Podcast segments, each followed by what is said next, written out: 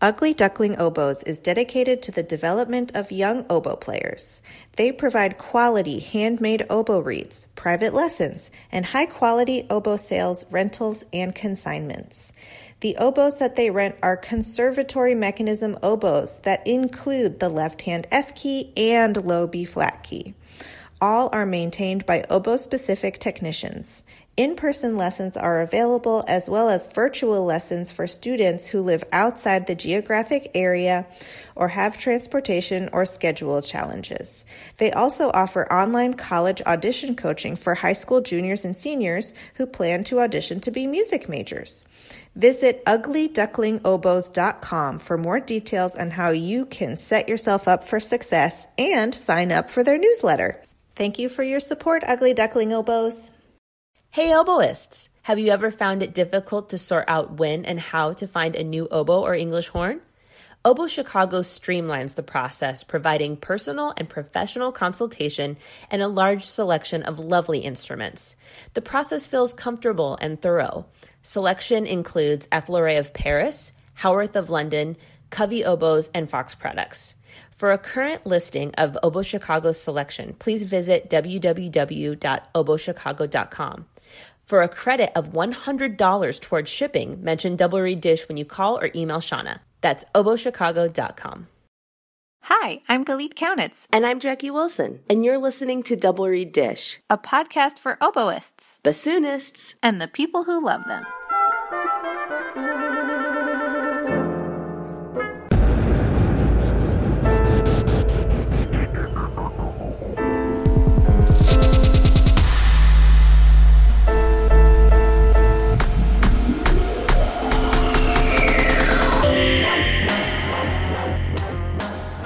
What's up? Well, it's a good day because I'm talking to you. we decided to uh, wistfully dish about some fun music related travel stories and um, we got some really fun submissions on our social media. So I guess I'll just go ahead and give you mine first. Although compared to these ones, mine is super lame. I was in my undergrad in Connecticut, which is only, you know, where I was in Hartford was only a couple hours from Boston. So my studio mates and I, oh, this must have been in like 2004 or 2005, something like that. We were, there was a small studio and we were all really close and we decided to drive to Boston to hear John Ferrillo, the principal oboist of the Boston Symphony, play the Strauss Concerto. And I remember we got there like barely in time because we underestimated the Boston traffic slash parking situation. And I remember flying in, like literally, they were closing the doors to the hall, and I was like, wait, wait, wait, wait, wait, wait, wait, wait, wait, wait, wait. I just like scooted in right at the end. And we found a seat. And then immediately he came out on stage and started playing. And we are like, oh my God. it was extremely stressful, but very rewarding. Do you have any fun travel stories, music related, that well, I was going to tell one, but now your story of traveling specifically to see a concert reminded me of something I had totally forgotten. And I actually can't believe I'm about to talk about this on oh my God, Double yes. Reed podcast with all this oboe listenership. But yes. So when Chris and I first started dating, and well, he's older than me, but I was a young undergrad. I was just, and okay, I'm going to preface this and defend myself a little bit. I was very green I did not know anything about classical music. I had not had a private lesson before college. So I did not come up in youth orchestra listening to the Western canon, none of that. So please don't laugh at me too hard, but y'all are going to laugh at me. I'm going to laugh at you definitely. So we were in school at Eastern on the east side of Washington State and we traveled to hear the Seattle Symphony and I was like super stoked and they were playing this great program of works that I'd heard of but were not familiar with, which included the Emperor Concerto and Symphony Fantastique. And so we're listening to Symphony Fantastique. Of course, I'm loving it. Oh my and God. then I was not familiar with the offstage oboe English horn call and response. and so I was like, oh my gosh, what's wrong with the principal oboe? Like, why did he get up and leave? Like, that's so unprofessional. Maybe he broke a reed. Maybe, maybe he had to go to the bathroom. I thought something had gone like disastrously wrong, and someone had had to play it from backstage. I'm crying. I'm, I'm crying too because I hadn't even thought of this. It just came to my mind as you were talking. You're like, this is a really lame way to play the solo. I was like, I thought I was about to hear some of the best music being made in the Pacific Northwest, and this principal oboe just gets up in the middle of this piece that I traveled for.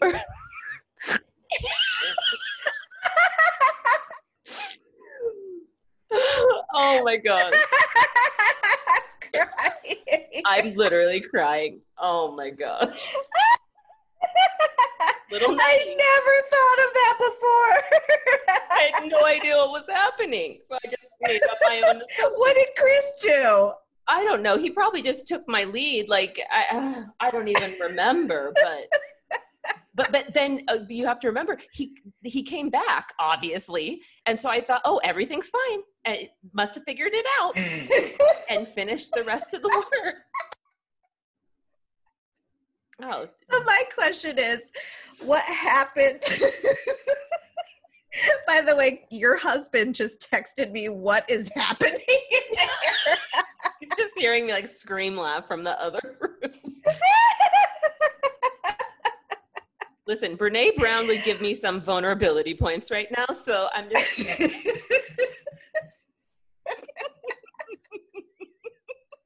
so okay, so when you learned about the symphony in history class, We was there like an aha that moment?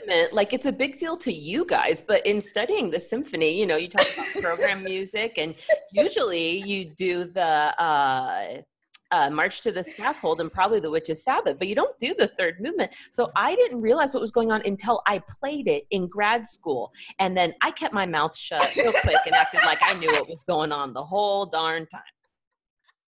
So uh, yes, please and thank you. Oh yes, very normal. Oh my god, that is the most hilarious thing I've ever heard in my life. It doesn't really have to do with travel, but I did have to travel to Seattle to uh, learn. Oh my god, thank you so much for sharing that. You made my entire day. well, enough about me. We, we have we have uh, listener submissions to get to. We probably shouldn't uh, belabor this point too long. You know, uh, what do our listeners have to say about travel? Well, we got this very wonderful um, submission from Stephanie, and I'll just read it in her words.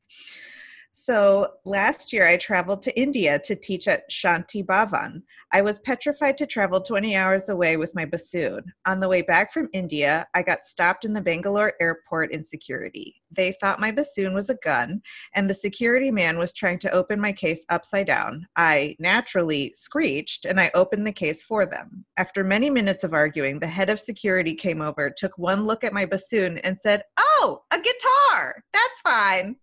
Honestly, at least he didn't call it an oboe. a guitar. That's a new one. a guitar. It's new. hmm I've gotten oboe, bass oboe, and bass clarinet, but not guitar. But That's a good one. Jillian says when the National Youth Orchestra of Canada was traveling back from a tour of Japan and Hong Kong, I was one of the first people to go through the security line at the airport. The agent kept looking through my bag, of course, opened my oboe case, and I was holding my breath, thinking, please don't take it out of the case. He managed to ask me if it was a clarinet, and I said, no, oboe. Uh, side note, this is from Jillian.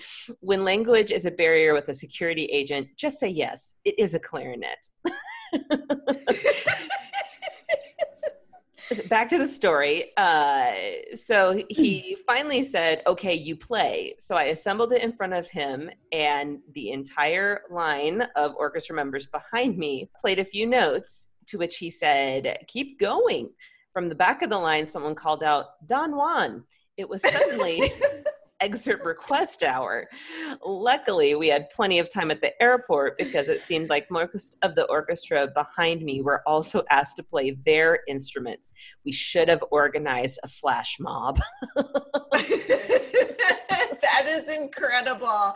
You should have been like uh Brahms violin concerto, violins. yeah, no kidding. I just wonder what the other people go. Don Juan, give me thoughts. a break. They're like, uh, what's happening? They were just doing it for fun at that point. They were just bored. like, why is Jillian playing a guitar? Uh, thank you, Stephanie and Jillian. Those were incredible. And thank you, Jackie. That was amazing. I'm so glad my lame story reminded you of your epic story.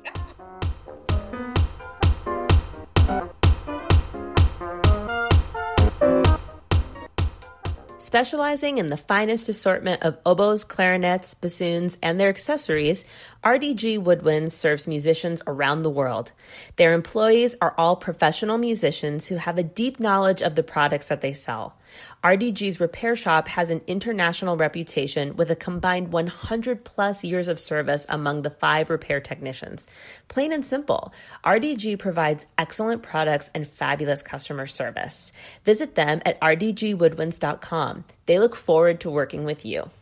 Chemical City Double Reeds is a full service double reed shop specializing in the sale of instruments, cane, accessories, and sheet music. Double Reed Dish listeners can enjoy free shipping with code DRDISH.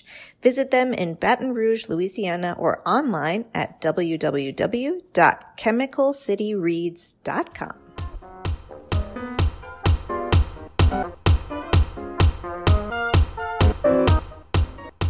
We are delighted to welcome to Double Reed Dish James Ryan, professor of oboe at the University of North Texas. Welcome. Thank you. I'm glad to be here.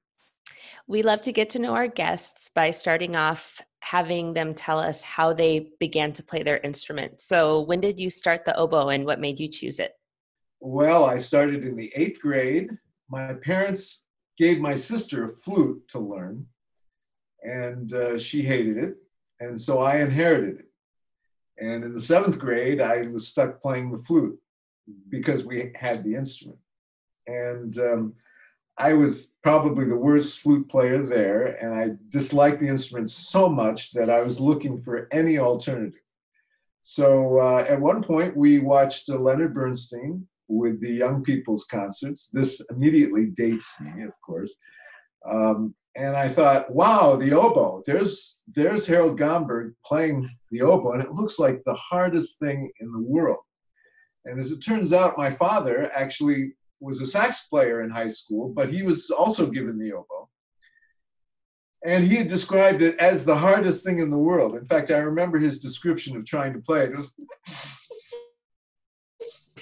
and I thought, you know, all right, uh, there's so many flute players around, and I'm, you know, I just got to get away from this. So I'm going to play this instrument. And uh, so my parents said, okay. And in the eighth grade, um, our band had a an oboe that I was given.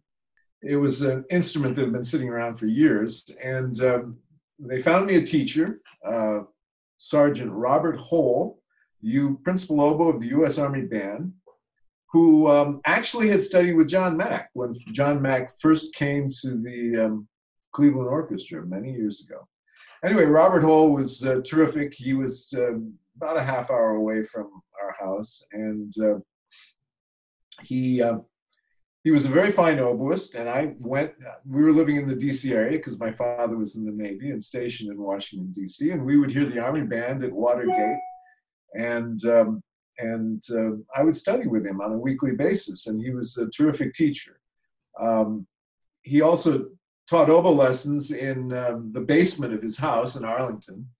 And the basement was so filled with junk that there was this very, very narrow path that you had to thread, go down the stairs and thread the path to the corner of the basement where he had his reed desk and uh, his music stand and where he taught his lessons. And of course, the floor was just strewn with reed shavings and all kinds of stuff.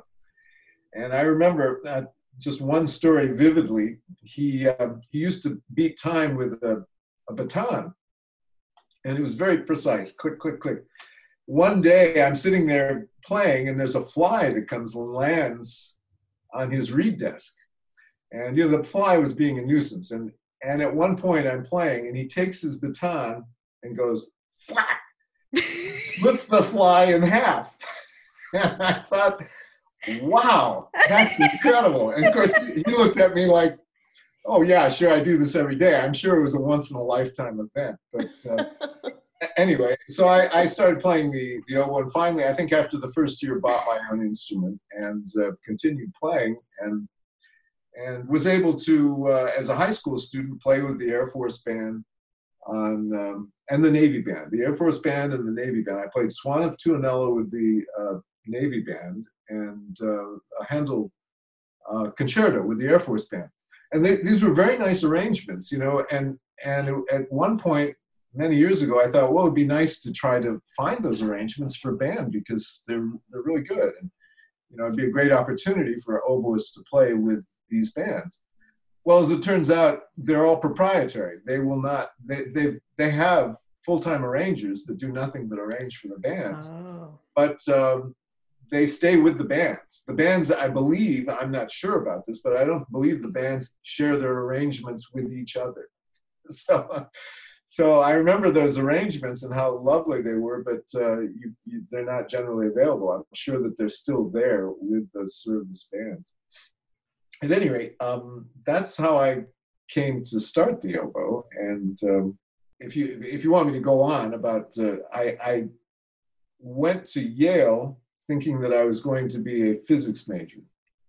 Uh, before, actually, Robert Hole um, passed away uh, at some point in my high school career. Um, I'm not sure exactly when that was, but uh, I then started with studying with a uh, someone who who played in the Kennedy Center Orchestra, Gene Montooth, um, who also taught at uh, Shenandoah Conservatory. And um, I saw him many years later because he had retired down in Florida. Our woodwind quintet from the University of Akron was playing a tour in Florida, and we played uh, very close to his home, and I had a chance to catch up with him. Um, so, and then um, I went to Yale thinking I was going to be a physics major. I ended up majoring in engineering because the physics was too much. But I was also um, able eventually to study with Robert Bloom, who taught at the Yale uh, School of Music at the time, who later then went on to teach at Juilliard uh, after his forced retirement from Yale. And um, uh, I, I, spent a year as a prospective physics major, and then uh, the engineering department recruited me because uh, they had so few majors at the time. At the time, the Vietnam War was going, and engineering was um, probably the least favored major at Yale. Uh, and then, um, but I, I, initially studied with uh, um, Harry Sargous, who um, was a senior at the time at Yale um, and uh, went on to play principal in the Toronto Symphony and then um, taught at the University of Michigan for a number of years. And then I studied for one semester with Richard Killmer, who was finishing his DMA at Yale and freelancing in New York. And um, it was really uh, Killmer who um, got me to playing the oboe more seriously. It was really a semester. Richard is a terrific teacher. And after a semester, he convinced Bloom to take me on as a student. And I did. And um, it was after that that I was able to get into Blossom festival and, and study for two summers with John Mack. And then uh, I graduated with a degree in engineering, but my first job down in Florida uh, was as an instructor of oboe.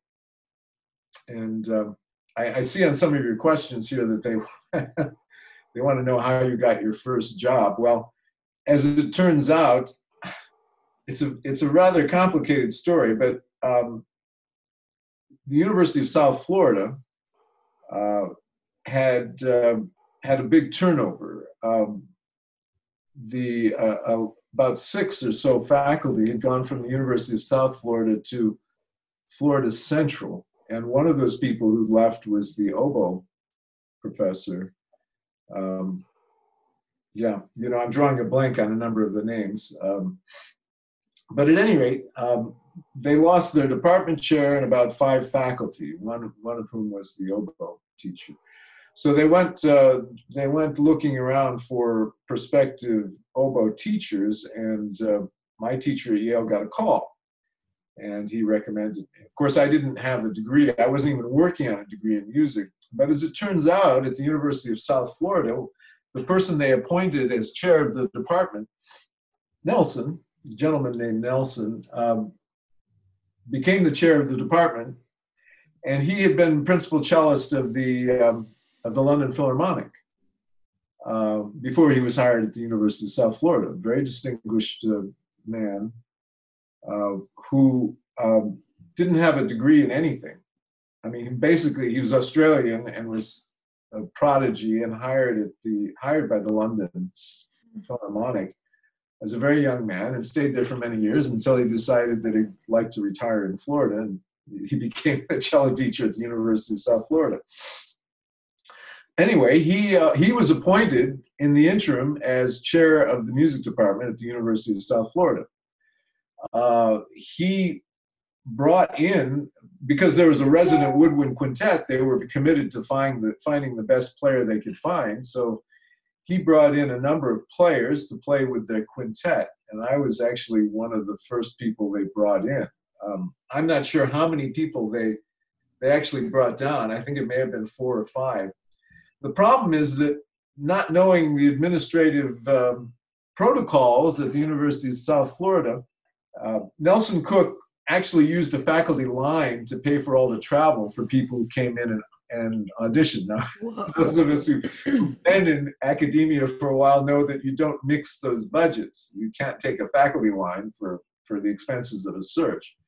But Nelson uh, didn't really understand that. He was thrown into this position um, very quickly, and they wanted to find oboists, so he used this faculty line to, to find oboists. Well, uh, they decided eventually that they wanted me to teach there, and since I didn't have a degree in music, they were willing to hire me as an instructor of oboe, and that's how I came down to Florida to teach. At the same time, the uh, the job uh, at, in the Florida Gulf Coast Symphony, which is now the Florida Orchestra, I believe, uh, had an opening. Um, but the the principal oboist of that orchestra actually didn't uh, leave the job for a year. So I came to Florida to teach for a year, and then the opening in the symphony opened up, and I got that job um, a year after going to Florida.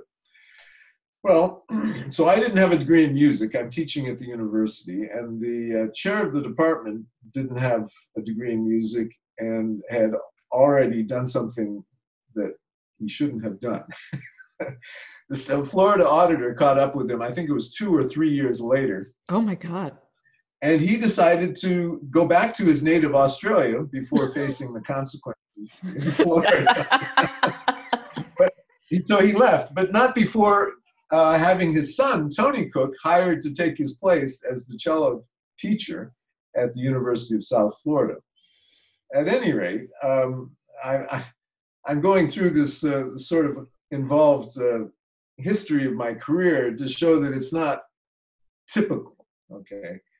Um, so, so Tony uh, uh, uh, Nelson leaves, uh, gets Tony hired, but Nelson leaves, and the person to take who takes his place is has been teaching um, clarinet part time at uh, the University of South Florida, I believe, but be, became a full time clarinet teacher uh, because they had enough enrollment. Anyway, he going from that position, he became chair of the department. And I think one of his salient qualifications was his familiarity with the rules. That is what you can use in which budget. okay. But, but he was also quite familiar with the fact that uh, the, the, the, uh, the Department of Music needed to hire faculty that actually had degrees in music. So uh, he was very concerned that I didn't have a degree in music, and it was clear that I was not going to advance to a tenure track position without a degree in music.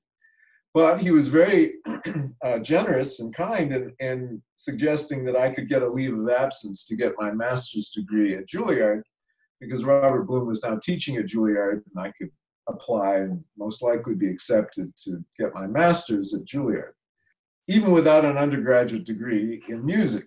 That's pretty unusual. Well, it is very unusual. So I had been at South Florida for three years, and I was given leave of absence to get to complete my degree. In the meantime, um, um, they hired an, a temporary replacement for me, um, Jan Eberly.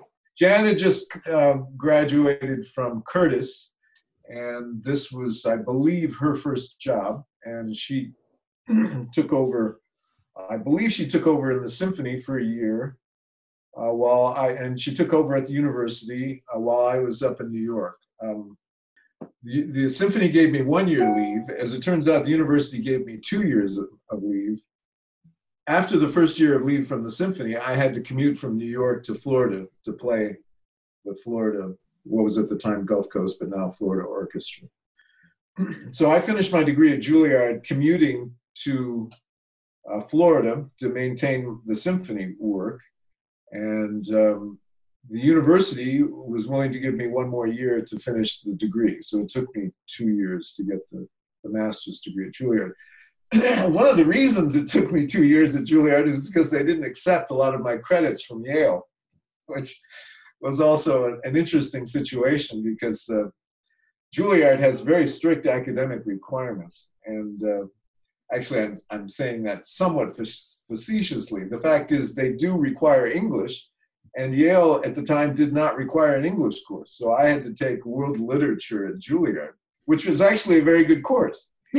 Uh, and and I, I, really enjoyed it. But, the, you know, it, it, was funny because I, I just didn't feel that the rest of the class had the same interest in the course. uh, at any rate, so, so um, I finished the degree at Juilliard. While I was doing that, I actually um, had uh, let's see, I went back. Well, anyway, it's all fuzzy. It's, it's, a long time ago. But at some point, I went back and taught at the University of South Florida. But I also got a job playing in the Caracas Philharmonic in Venezuela. Um, so I think I was back in Florida for a year and then um, took either extended my leave with South Florida. I can't remember what happened, but I extended the leave with South Florida to take the job in Caracas for a year. Um, no, no, actually, no. I came back to South Florida and and um, yeah. All right. So I, sh- I, should really be looking at my resume. Somewhere, so, somewhere in there, somewhere in there, um, somewhere in there, I actually got a job playing in an orchestra in Brazil. And I also, my future wife was a cellist. She also got a job in Brazil. So at some point, we went to Brazil for a summer to play in this new orchestra in Belo Horizonte, Brazil. The summer passed. Um, summer in Brazil is actually winter. Um, I was asked to play in a beautiful old Baroque cathedral in the dead of July, and the temperature in the cathedral was 50 degrees. I, I couldn't afford to crack my instrument, so I told them, look, I can't play. Uh, they fired me. I later got reinstated after I explained to them that I really couldn't risk, you know, cracking my oboe. And then um, at that point, I had to get back to the University of South Florida. So I had to make a decision to either to stay in Brazil or go back to South Florida. The thing is that I had gotten my master's degree. South Florida had given me assurances that I would um, be eligible for a tenure track position after getting my master's degree. Unfortunately, the person who made that assurance, that is the clarinetist who had taken over from the cellist, he lost his job as chair of the department. So they had a new chair of the department. And uh, the new chair of department was, uh, wasn't privy to this agreement I had about getting uh, a tenure track position. So I'm down in Brazil you know, explaining to them, well, look, if I don't have this position, then you know, I'm I'm going to stay in Brazil. Of course, I had just been fired from the job in Brazil, so I had to get back. so I got the job in Brazil back uh, long enough to tell the people in Florida, look, I, am sorry, but uh, unless you put me in as a tenure track position, I, I can't come back, and I have this job here. So they scrambled and gave gave me a tenure track position, so I went back to the University of South Florida. If this sounds awfully garbled, it's probably because it, it is getting a little scrambled in my head. But I ended up, I ended up back at the University of South Florida with a tenure track position. And then I believe a year or two years later, uh, this job in Caracas came by. And of course, at this point, you know, South Florida is looking at me like, what's going on with this guy? But um, but the job in Caracas also hired my um, future wife, and so we both went to Caracas.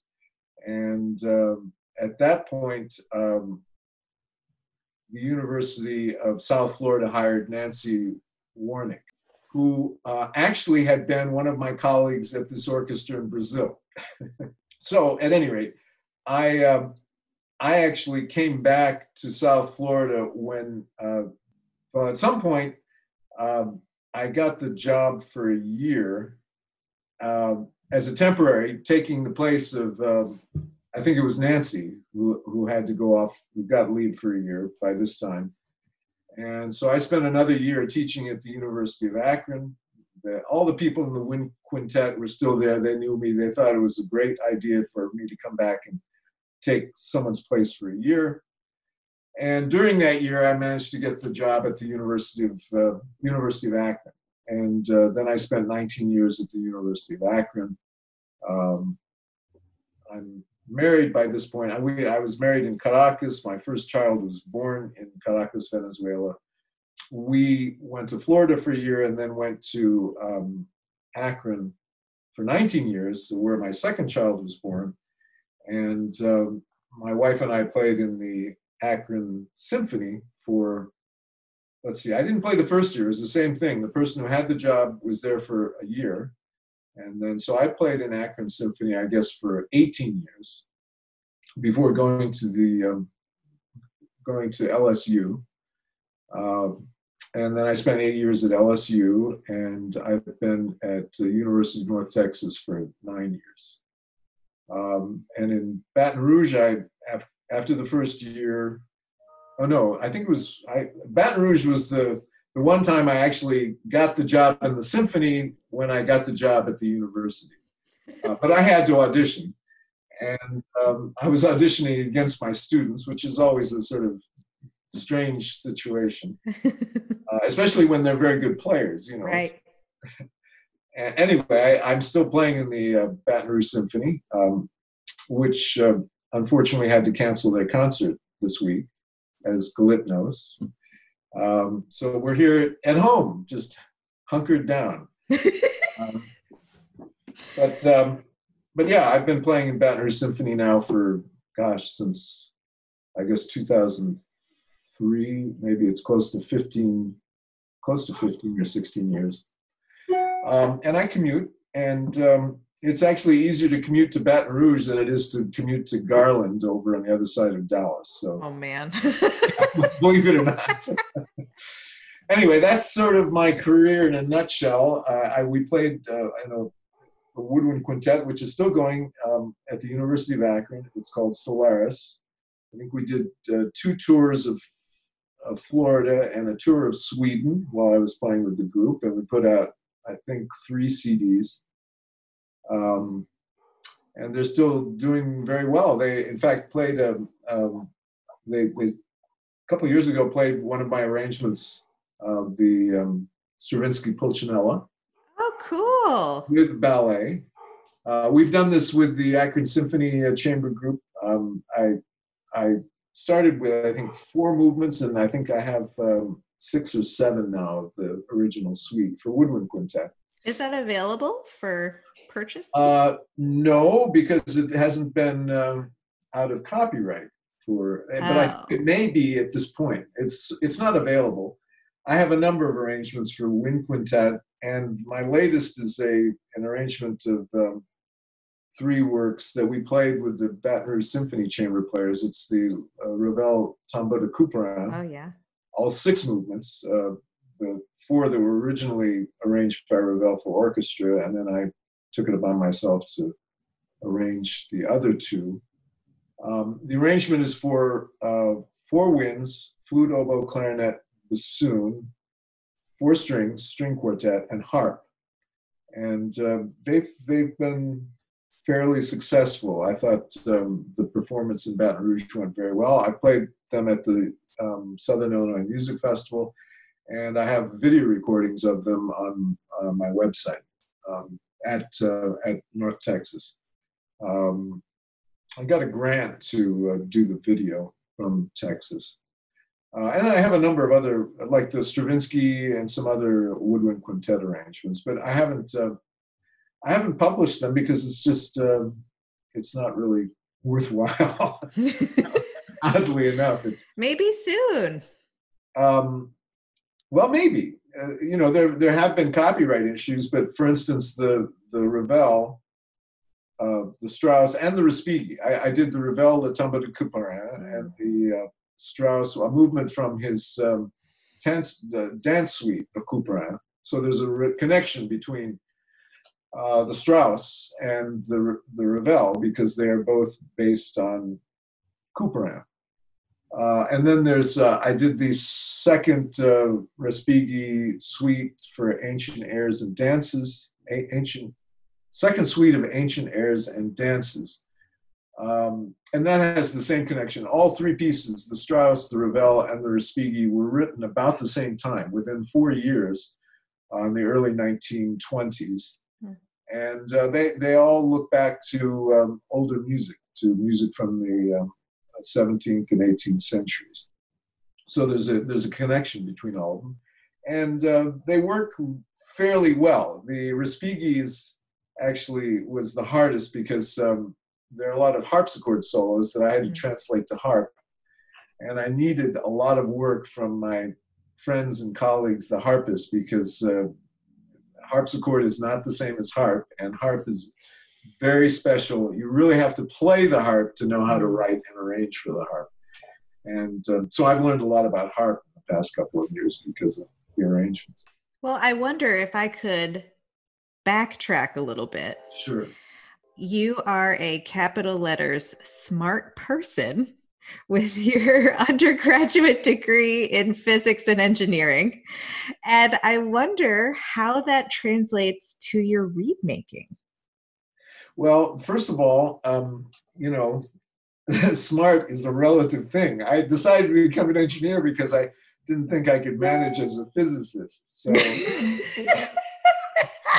that just sounds wild to my ears. Slap at engineers or physicists or, or oboists. It's just what do engineers and physicists think about musicians?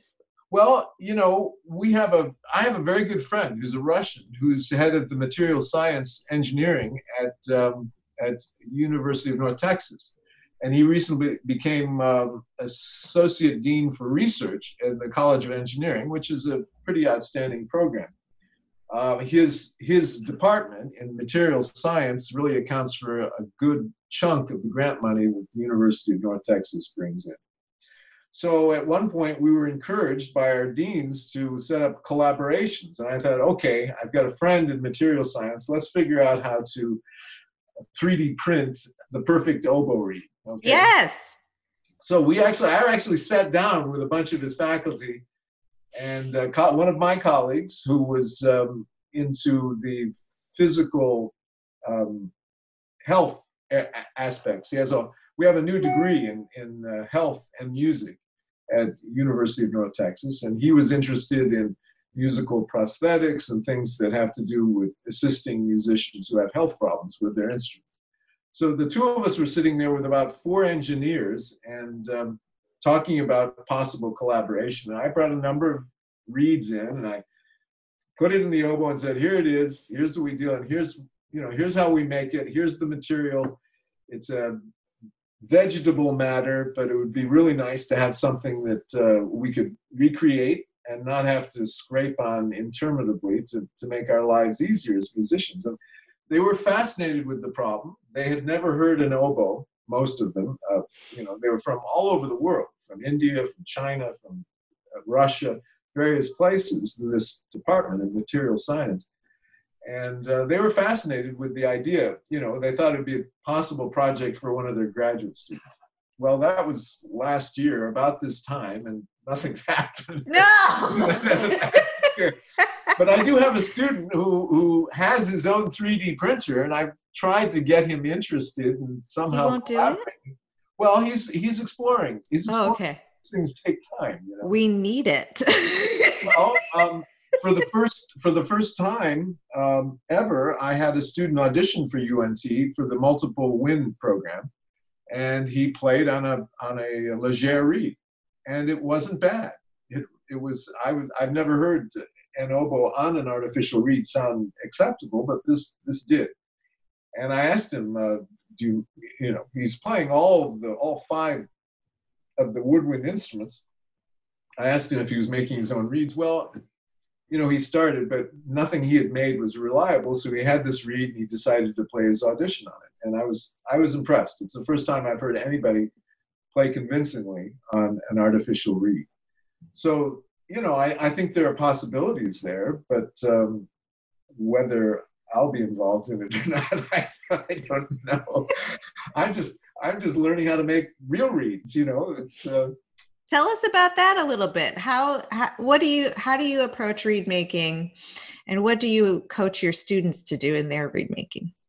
Well, we have a reed making class, okay, and my TF is in charge of that. Um, but I, I do spend a fair amount of time with reeds but I try to get all of the basics and the routine work um, in this class so I don't have to spend as much time since dealing with reeds But um, it's a it's a whole process. Basically, a lot of people come to well, I'm sure you, you realize a lot of people come to their college not knowing much if anything about reed making.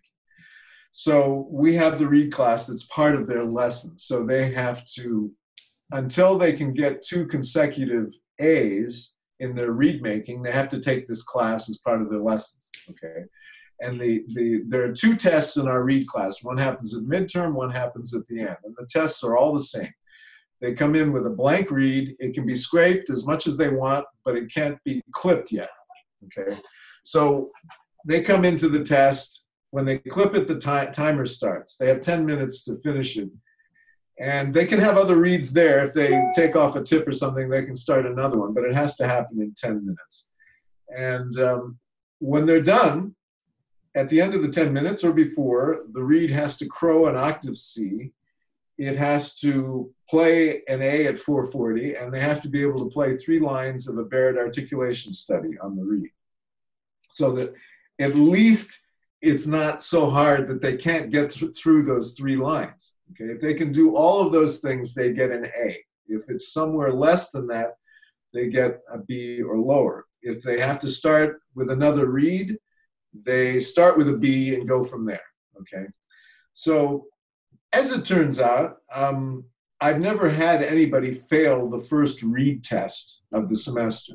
Okay, usually with enough group effort and group um, sort of awareness, people can get to the point where they can make a reed that will play in some fashion. Now, the requirement is that they have to get two A's in a row. So they'll continue to take this course until they get an A on the midterm and the final, or the final and the next midterm, or something like that.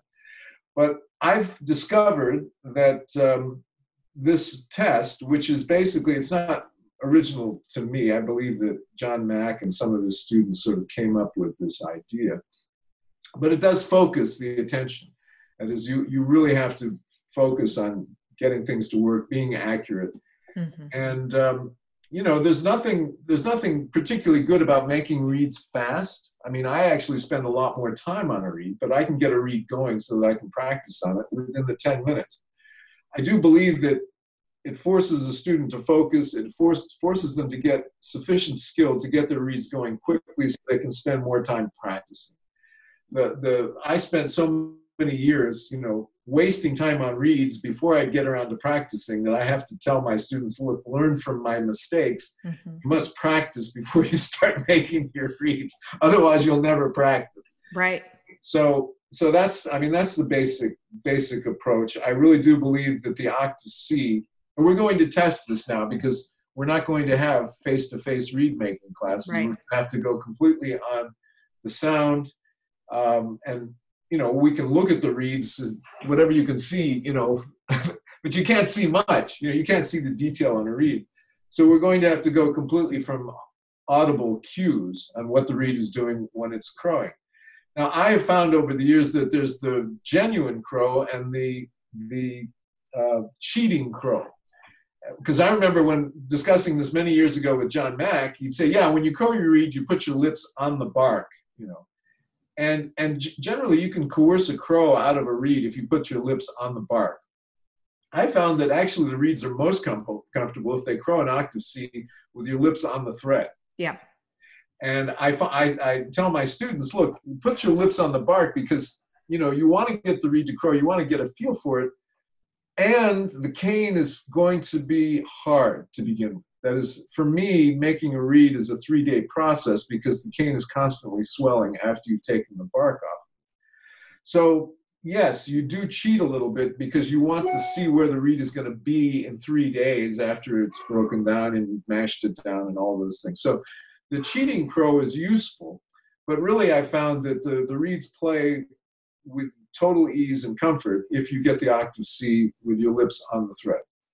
But, you know, both are valuable in terms of in terms of the process of reed making. And it's very important you know to to make sure that um, a reed is of the right opening because once you've worked on it and got it to work the next time you soak it up it's going to probably be swollen and way too open so you've got to spend most of your effort getting it back to a point where it's not over soaked where the opening is correct and then you can start from there mm-hmm. but I, I, just also remember so many years you know taking an over soaked reed what, oh what happened to it and i started scraping on it before I've gotten it to the point where it's actually playable in terms of the amount of soaking and the opening of the reed. So that and the fact that you know when you sit around to play an audition or a master class, the tendency is to oversoak reeds because you're just sitting there.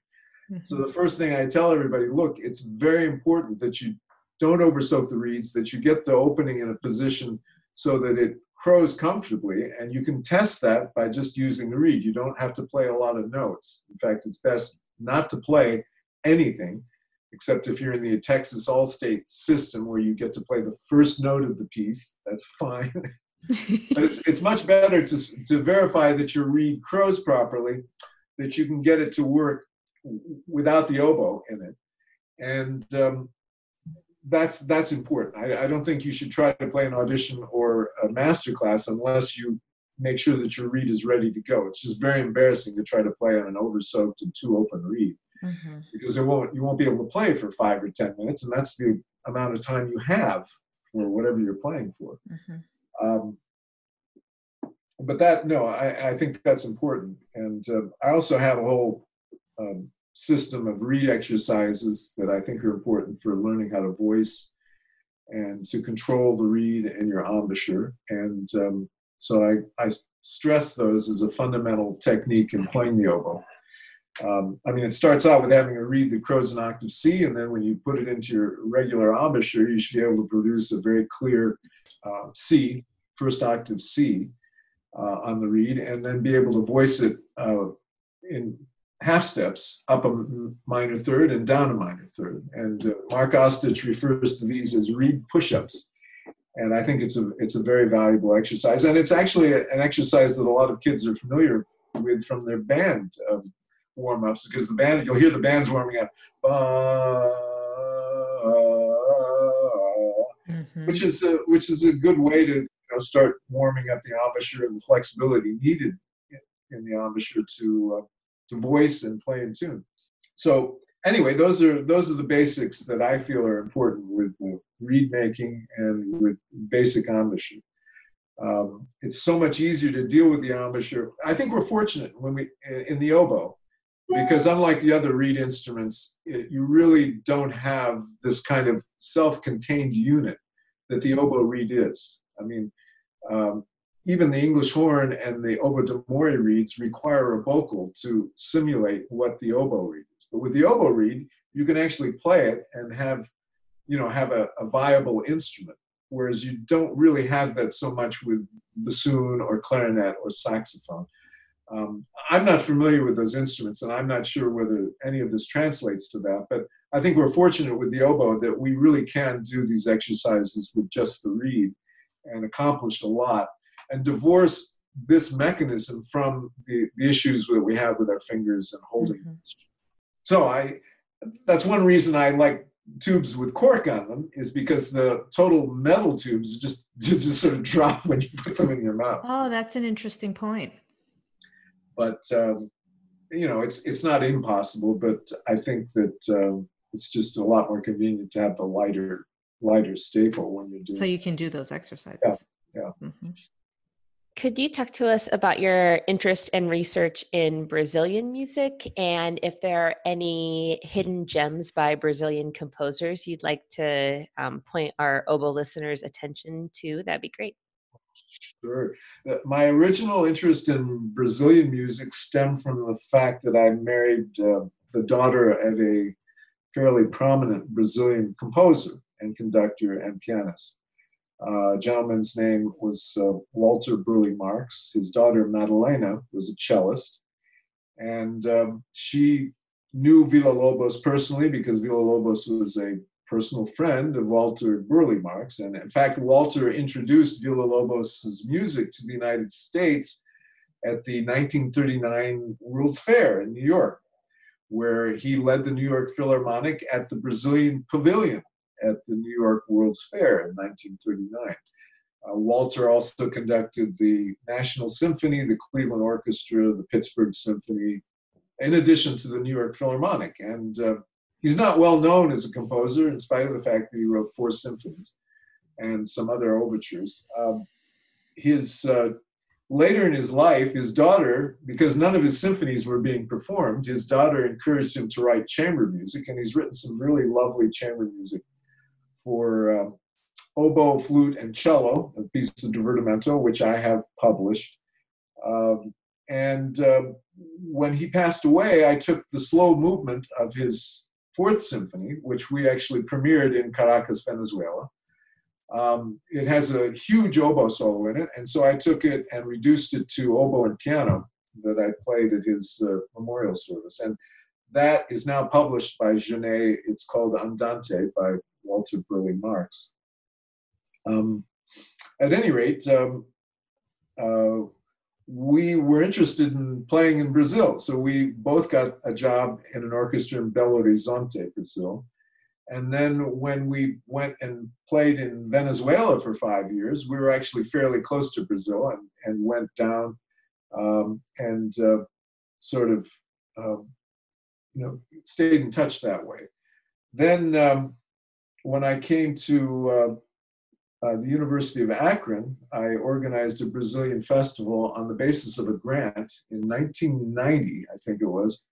And I went to Brazil, and with the assistance of one of Walter's good friends, um, Jose Vieira Brandão, um, managed to contact uh, most of the well known and important conductors in Brazil. I was soliciting music for our festival uh, at the University of Akron. Jose Vieira Brandão has a very beautiful woodwind quintet called Divertimento. He put me in touch with uh, Francisco Mignone, who is well known in bassoon circles for his valses. Uh, I met Francisco's wife, Josefina, who actually was featured in the IDRS Journal recently. Someone did an interview of, of her. Mm-hmm. Um, when I met her, Mignone had passed away fairly recently.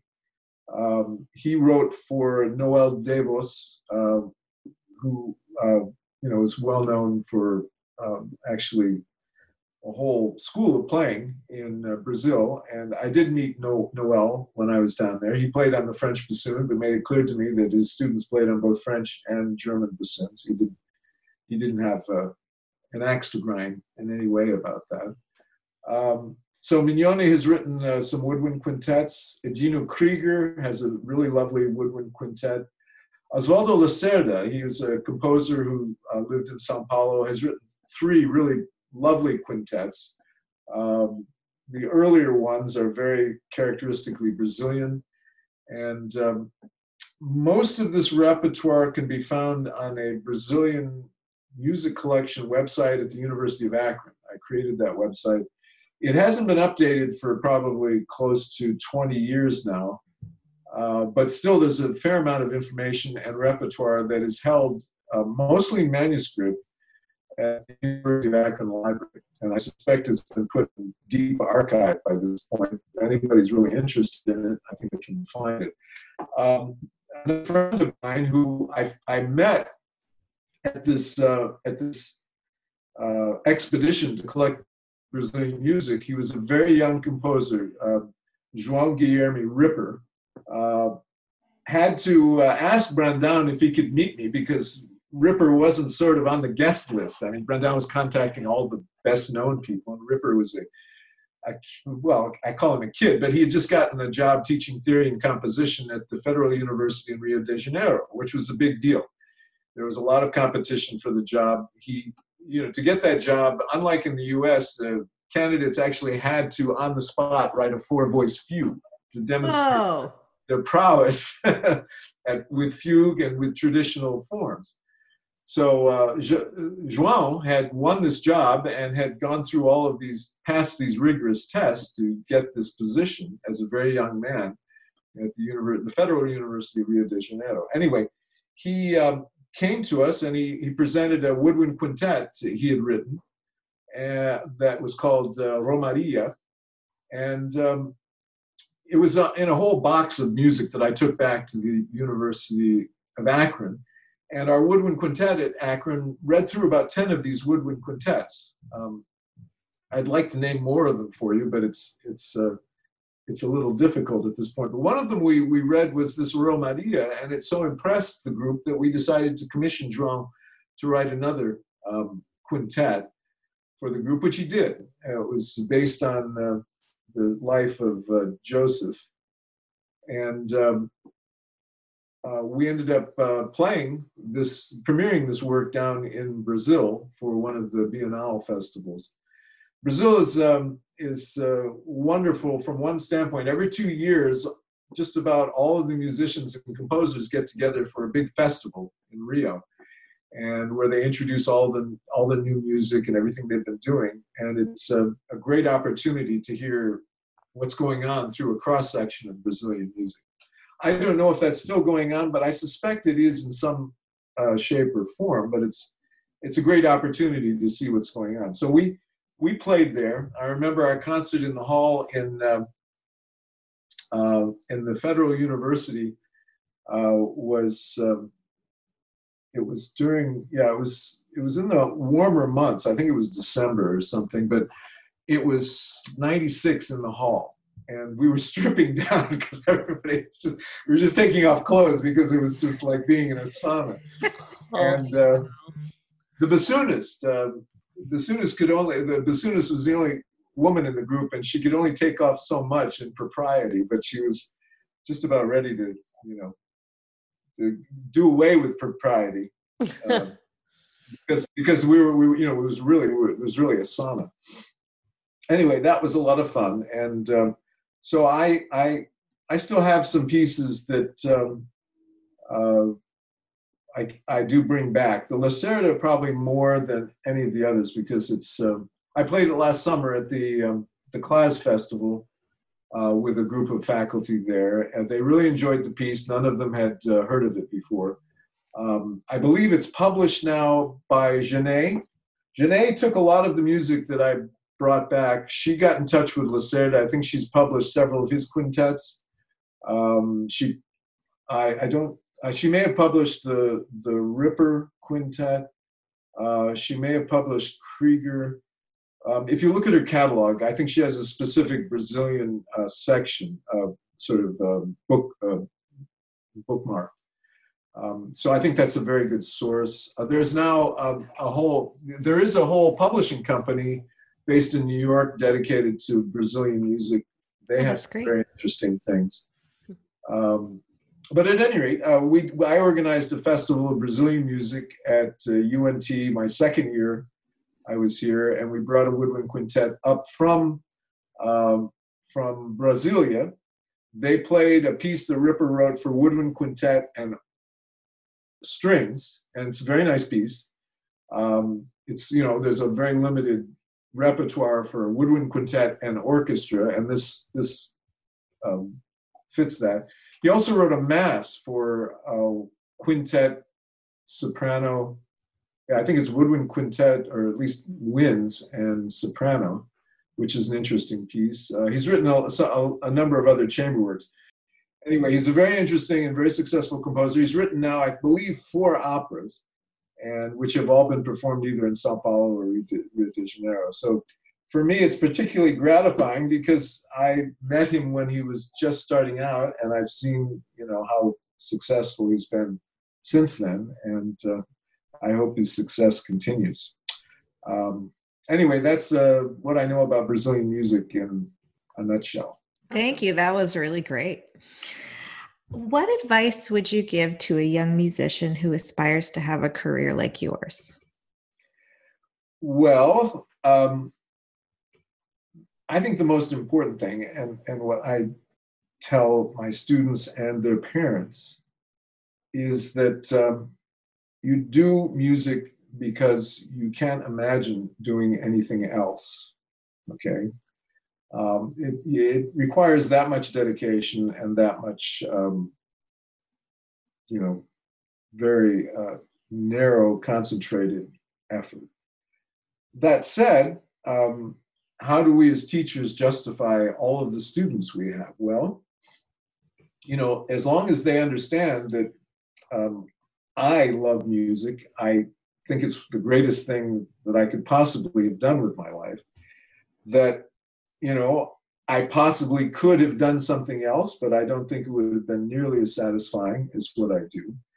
But for me, the most important thing about learning music and the oboe specifically is that it requires discipline and an intellectual and physical focus that uh, requires self mastery. My pitch basically is that if you can master the intellectual and the physical de- discipline of learning to play the oboe, you really can do anything. So that you you develop these skills, you develop this self-discipline, and no matter where you end up in your career, you will have the discipline to be a success at something. Hopefully, something that you love doing. Okay. So so from that standpoint, I do not take responsibility for finding my students work. All I can do is give take responsibility for for helping them to find the discipline and self-knowledge to do whatever they want to do, whatever they love to do. So um, that's my advice basically is don't worry about what you're going to do with your career. Worry about learning to play the oboe and make music as an artist to the best of your ability. Because if you do those things and you do those things well, there's a good chance you can make a career in music. It's a big industry. Um, if you concern yourself with all those things, and if you let, for instance, your parents concerned with your making your way in life, which is a reasonable concern. I have children of my own, and I'm delighted that they both are making their way in life in areas that I never would have suspected when they were kids, you know, or, or even going to school.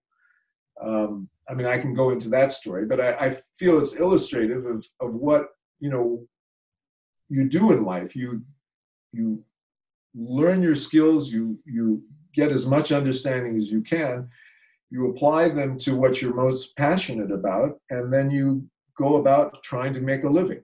And uh, that's, I think, the best advice we can give in music because it is such a competitive field, and there are many people who are dedicating their lives to it because they can't imagine doing anything else. And that's the reason we do it. It's hard to imagine doing anything else. So that's the best advice I can give to kids. I mean, my own kids, uh, my son uh, was into Asian philosophy, to martial arts, to a lot of different things. He's a sort of natural linguist.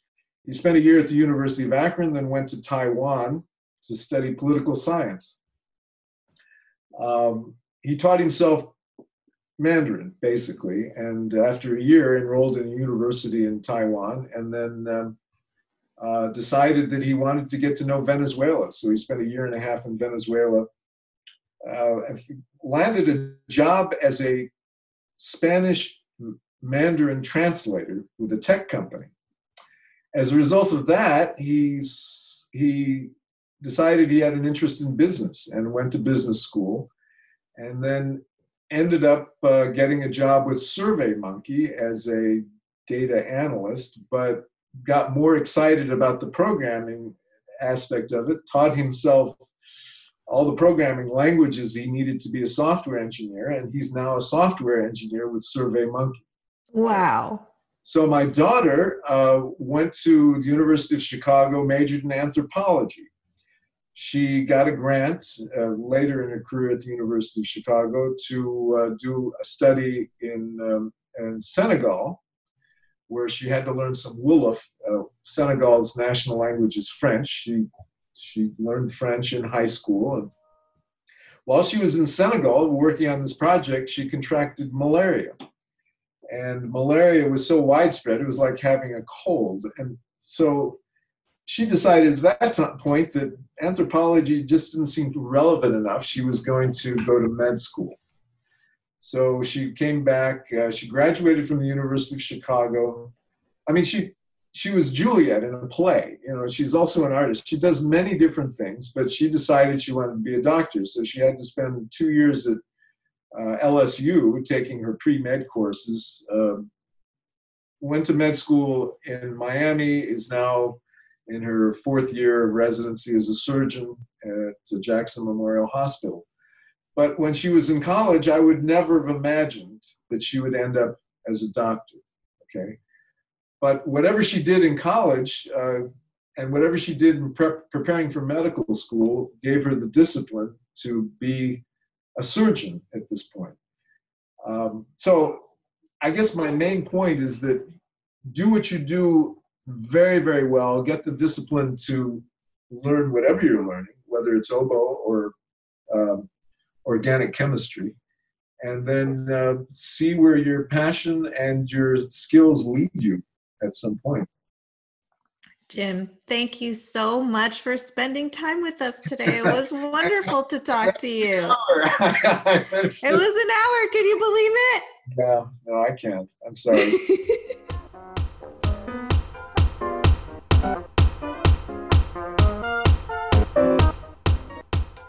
So that was an amazing interview. Thank you so much for joining us for that. As always, you can find us on our social media Facebook, Instagram, Twitter, and you can listen to us on SoundCloud, YouTube, iTunes, Google Play, Stitcher, and everything. Jackie, it's time to end this nerd parade. Oh, make reeds.